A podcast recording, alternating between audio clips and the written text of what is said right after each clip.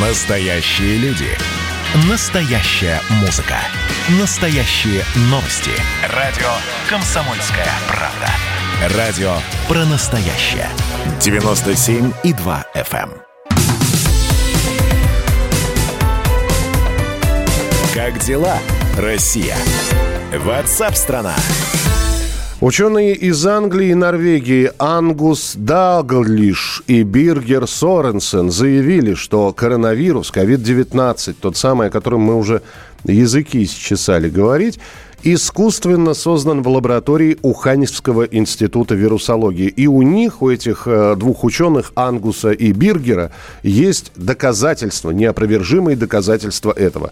Ну и это заявление, конечно, наделало шуму, успело стать сенсацией, хотя ученые еще только собираются опубликовать, опубликовать свою статью. Этих доказательств не видел еще никто, поверили на слово, но уже весь мир трубит, многие информационные агентства говорят, ученые доказали искусственно происхождение ковид девятнадцать. Сами ученые говорят, что в естественных организмах редко можно найти последовательность из трех, а тем более четырех аминокислот подряд. Единственный способ получить такую комбинацию – это искусственно изготовить ее. С нами на прямой связи Владислав Жемчугов, доктор медицинских наук, врач-терапевт, иммунолог, специалист по особо опасным инфекциям. Владислав Евгеньевич, здравствуйте. Здравствуйте. Владислав Евгеньевич, как вы к коллегам из Англии и Норвегии, к заявлению к их относитесь? Ну, каждый может делать любые вот заявления. У нас свобода слова в мировом пространстве, поэтому будут ученые, тем более. Но я сторонник все-таки гипотез приземленных. Надо доказать, что это искусственный э, путь вот, создания вируса, но его так, такого нету. Фактически никто не, не нашел никаких следов там склеек, сварки, угу. ги, это генома, как, как, какой-то почистки, там, работы и так далее. Значит, что есть по поводу искусственного там создания теории, поддержка ее, это то, что статья в Nature две тысячи пятнадцатого года специалисты из США, кажется, Швейцарии и, и, и Китая вместе сделали вирус, аналогичный полностью сегодняшнему коронавирусу сарс ков два.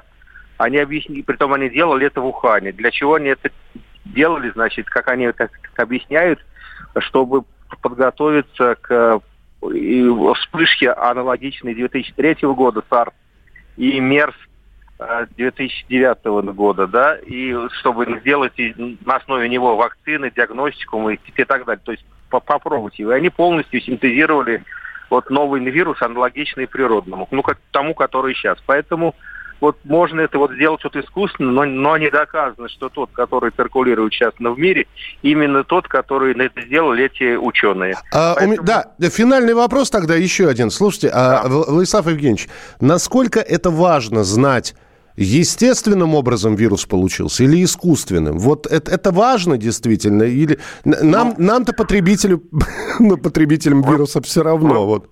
Ну, вы понимаете, важно с точки зрения, я думаю, во многом такой общечеловеческой ценности, потому что среди ученых, которые могут и способны делать искусственные вирусы, эти микробы, есть договоренность не делать этого, а тем более вот не делать таких, которые могут навредить человечеству. Угу. Ну, вы понимаете, да, ученые это не доктор Менгеле из Освенцима, и таких сейчас, на слава богу, я лично вот не знаю.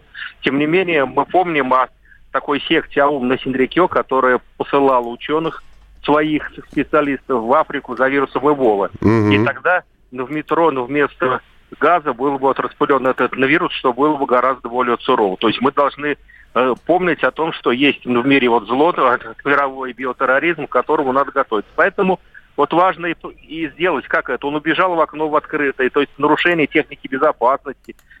Да, произошло в лаборатории какой-то выброс. Такое тоже не исключено. С точки зрения предотвращения в будущем такого, это крайне важно. Но я сторонник эволюционной теории, что естественное происхождение. В мире это происходит постоянно среди микробов, тысячи раз в день. И если новая комплектация генома на вирусы способствует его, сказать, процветанию, захвату новых территорий, размножению, то она подхватывается отбором и размножается. Что мы видим на примере сарс ков два. Он уже занял всю планету, только лишь из-за того, что геном перескочил так, как ну, э, картинка в калейдоскопе, и вы, выпала комбинация, что он получил возможность распространяться на человеке. и тут же захватил весь мир. Поэтому я считаю, что это вот эволюционно, тем не менее, надо готовиться к этому, потому что такие события не исключены в будущем. Ну, надеемся, что больше таких событий не будет, а все-таки хотя, ну, и дождемся тогда уже публикации статьи от этих двух ну, да, ученых. Научных доказательств. Да, конечно. Чтобы это было не на словах. Владислав Жемчугов, доктор медицинских наук, врач-терапевт-иммунолог, специалист по особо опасным инфекциям, был у нас в эфире. Как дела, Россия? Ватсап-страна! Это то, что обсуждается и то, что волнует. Это ваши сообщения в прямом эфире, в том числе и голосовые. Каждый будний день с одиннадцати до пятнадцати часов с Михаилом Антоновым. Эфир открыт для всех. Включайтесь. Радио «Комсомольская правда». Радио про настоящее.